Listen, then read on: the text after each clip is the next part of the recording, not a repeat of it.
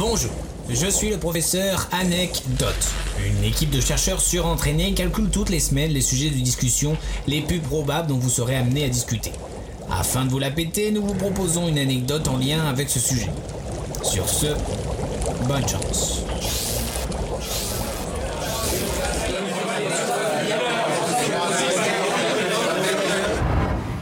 Euh, en parlant de ça, vous savez d'où vient le sapin de Noël?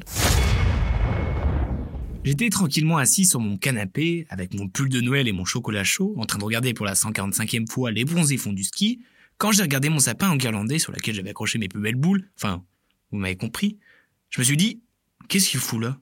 C'est vrai, c'est pas logique de faire ça. Pourquoi des boules et pourquoi le sapin? Et pourquoi la vie finalement? Du coup, j'ai fait quelques recherches et ça fait depuis 1521 que ça choque plus personne, date du premier sapin de Noël. Bon, remontons un peu plus dans le temps pour comprendre le pourquoi du comment. Pour cela, revenons au Moyen Âge. Des troupes étaient chargées de jouer devant le peuple chrétien des scènes bibliques. Et parmi elles, la fameuse histoire d'Adam et Ève avec l'arbre du Jardin d'Éden, ce dernier garni de pommes qui signifiait le fruit défendu. Et en plus de cela, cet arbre symboliserait la croix du Christ dont l'incarnation sauverait l'humanité. Et patati et patata.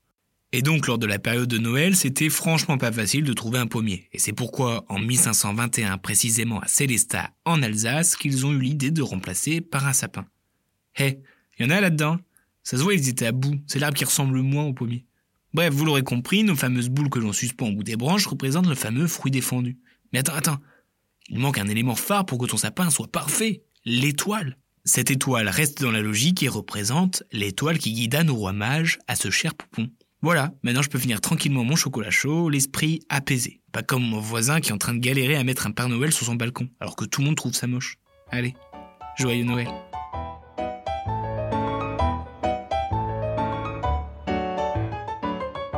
Bien joué, trou de. Merci, sœur.